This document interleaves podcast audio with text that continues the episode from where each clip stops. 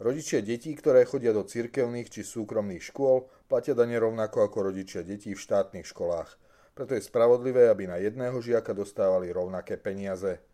Poliaci, Litovci a Lotyši budú môcť dočasne jednoduchšie vybavovať žiadosti o azyl či vyhostiť tých, ktorým azyl nepriznajú. Brusel konečne reaguje na migračnú krízu vyvolanú bieloruským prezidentom Aleksandrom Lukašenkom.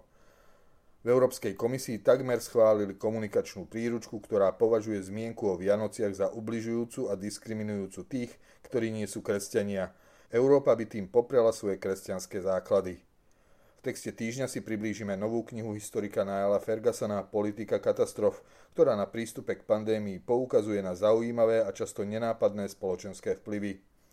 Vo videu týždňa profesor právnej vedy z Princetonskej univerzity Robert George vysvetľuje, čo je skutočnou podstatou sekulárneho štátu.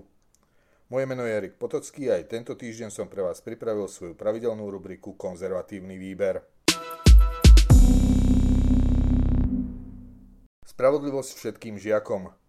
Parlament minulý týždeň schválil zmeny vo financovaní cirkevných a súkromných škôl a školských zariadení, teda napríklad aj základných umeleckých škôl – Tie by na svoju činnosť mali dostávať všetky peniaze, ktoré im na základe zákona posiela ministerstvo školstva. Príspevok smeruje výhradne na mzdy a prevádzku a netýka sa budov nadštandardného vybavenia či vzdelávacích programov nad rámec základného obsahu vzdelávania.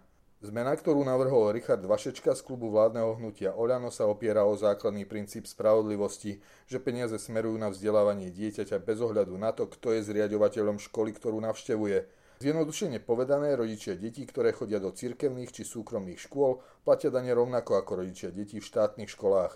Preto by malo byť prirodzené, že na každé dieťa je pri vzdelávaní vynaložený rovnaký objem peňazí, samozrejme v závislosti od toho, či ide o materské, základné alebo stredné školy. Navyše schválená zmena nejako neuberá z financií určených pre štátne školy. Princíp spravodlivosti sa tiež opiera o to, že nielen štátne, ale aj cirkevné a súkromné školy musia plniť štátny vzdelávací program, ale podliehajú aj rovnakej miere kontroly zo strany štátu, napríklad štátnej školskej inšpekcie. A rovnako deti z cirkevných a súkromných škôl musia absolvovať rovnaký objem plošných vedomostných testov, v ktorých žiaci štátnych škôl oproti svojim rovesníkom nejako zvlášť nevynikajú, ale naopak. Doterajšie fungovanie bolo nastavené tak, že všetky peniaze smerovali na účet samozprávy, ktorá ich ďalej distribuovala jednotlivým školám na svojom území. Zákon však umožňoval, aby obce posielali cirkevným a súkromným školám len 88% toho, čo školám, ktoré majú vo svojej zriadovateľskej pôsobnosti. To viedlo zároveň k paradoxným situáciám, ktoré opisuje spoločné stanovisko Asociácie súkromných škôl, odbornej komisie KBS, Združenia katolíckých škôl a školského výboru Evanielickej cirkvi. Citujem. Zároveň novela odstraňuje legislatívnu dieru, keď obce bez vlastnej materskej školy, základnej umeleckej školy, jazykovej školy alebo školského zariadenia mohli neštátnemu zariadeniu prideliť 0 eur, keďže nemali z čoho vypočítať minimálnych 88%. Koniec citátu.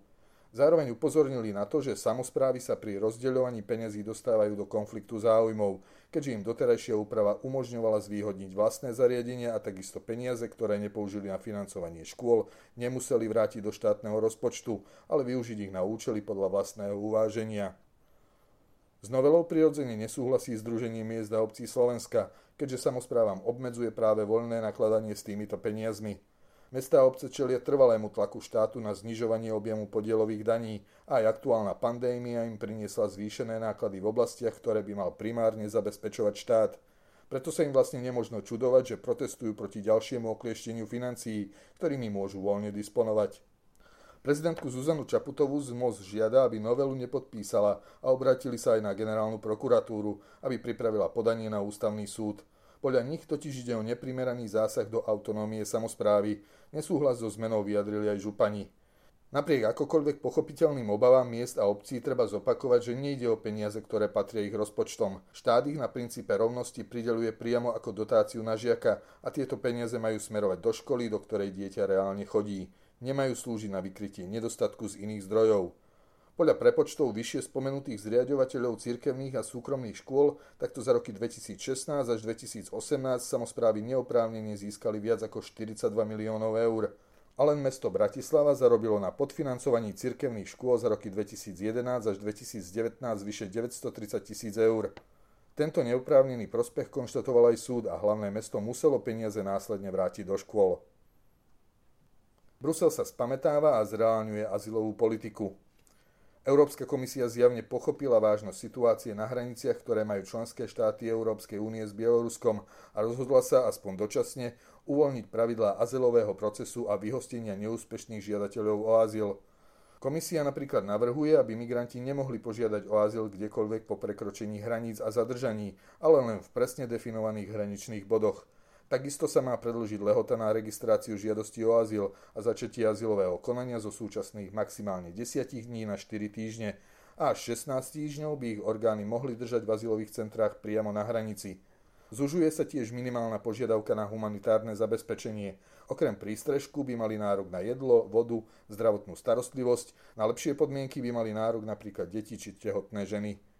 Jednoduchší by mal byť aj proces deportácie neúspešných žiadateľov o azyl, Takéto podmienky by podľa návrhu mali odradiť veľkú časť migrantov od snahy o nelegálne prekročenie hranice. Tlak na zmenu podmienok vychádzal najmä z Poľska, Litvy a Lotyšska, ktoré aktuálne čelili najväčšiemu náporu spoza hranice s Bieloruskom. Aj v krajinách západnej Európy však zrejme pochopili, že štáty na východnej hranici únie nie sú cieľom migrantov.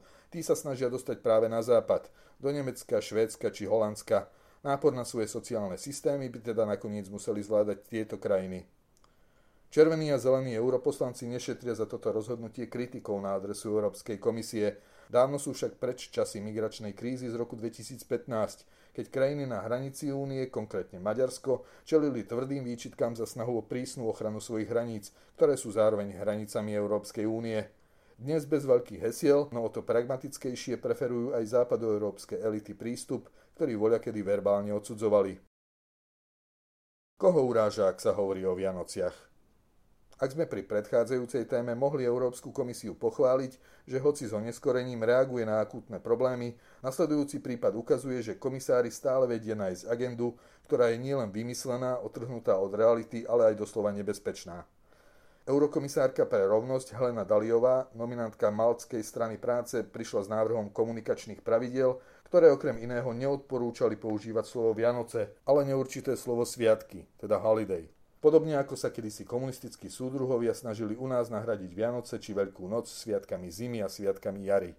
K dokumentu sa ešte pred jeho schválením našťastie dostali talianskí novinári z denníka Il Giornale. Z verejného pobúrenia vznikol politický tlak a Daliová bola nútená dokument stiahnuť na prepracovanie. Ako inak, kritikov v zápätí bruselský tlačový orgán Politico označil za krajnú pravicu. Daliová vo svojej príručke toto odporúčanie obhajovala tým, že nie všetci v Európe sú kresťanmi a mohli by sa cítiť ublíženie, ak by nejaký európsky úradník hovoril o tom, že slávi Vianoce.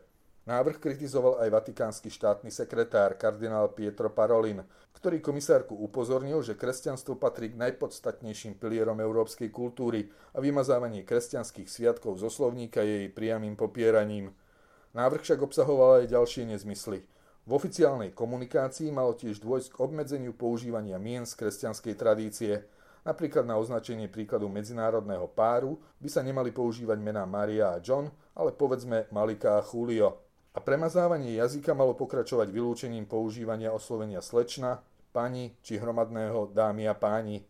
A dospelo až do absurdy nepoužívať slovo umelý, teda man-made, ale nahradiť ho slovom syntetický. A namiesto toho, aby sme hovorili o kolonizácii Marsu v budúcnosti, máme používať slovné spojenie vyslať ľudí na Mars, pretože slovo kolonizácia má negatívne konotácie.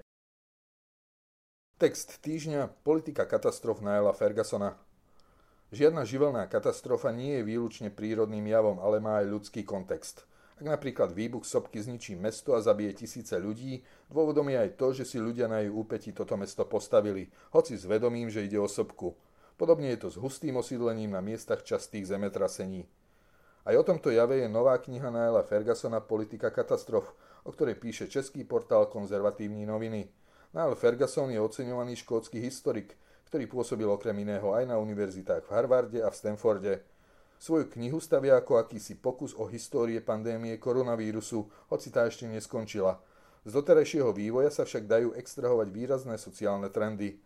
Ešte pred rokom si veľká časť sveta myslela, že pandémia je prírodnou katastrofou, ktorá vznikla prírodzenou mutáciou na trhoch vo Wuhane. Aj keby sa nepotvrdili podozrenia, že vírus unikol z laboratória, Ľuďmi spôsobenú katastrofu z neho urobil prístup čínskej komunistickej vlády, ktorá jeho šírenie v prvých mesiacoch tajila. Ďalším zaujímavým zistením vo Fergusonovej knihe je, že s predlžujúcim sa vekom dožitia ľudia čoraz viac tabuizujú smrť. Kým v minulosti ľudia zväčša umierali medzi svojimi blízkymi, dnes sa tento proces odsúva z očí, do nemocníc, do hospicov. Umierajúcich opúšťame dávno predtým, ako ukončia svoju pozemskú púť. Nebezpečenstvo nákazy, ako je koronavírus, závisí podľa Fergusona aj od spoločnosti, ktorú zasiahne – a dnes žijeme v globalizovanom svete, ktorý charakterizuje okrem iného aj intenzívny fyzický kontakt medzi ľuďmi naprieč celým svetom. Oproti minulosti, keď sa epidémie šírili v horizonte mesiacov, dnes dokáže letecká doprava rozšíriť vírus po celom svete doslova za jeden deň. Video týždňa Čo je to v skutočnosti sekulárny štát? Vysvetľovanie sekulárneho charakteru štátu dnes ide často v ruka v ruke s tvrdením, že to znamená, že náboženstvo nemá mať žiaden vplyv na to, ako sa politici rozhodujú. Toto je však falošné tvrdenie, vysvetľuje pre Prager University Robert George, profesor právnej vedy na Princetonskej univerzite. Na príklade ústavy USA, na ktorú sa moderní sekularisti často odvolávajú, ukazuje, že ide v skutočnosti o to, aby vyznávanie či príslušnosť k akémukoľvek náboženstvu nebola prekážkou v prístupe k akejkoľvek verejnej funkcii a zároveň, aby sa zabránilo vzniku tzv. štátnej cirkvi, na rozdiel od Británie, kde je monarcha zároveň hlavou anglikánskej cirkvi. Naopak sloboda svedomia a sloboda vierovýznania vyžadujú odluku cirkvi od štátu v zmysle ochrany náboženského presvedčenia, nie v zmysle toho, že politik či úradník nesmie navonok prejavovať svoju vieru. Toľko z rubriky Konzervatívny výber pre tento týždeň. Odkazy na citované zdroje nájdete v texte zverejnenom na www.postoj.sk. Moje meno je Erik Potocký a ďakujem, že ste ma počúvali.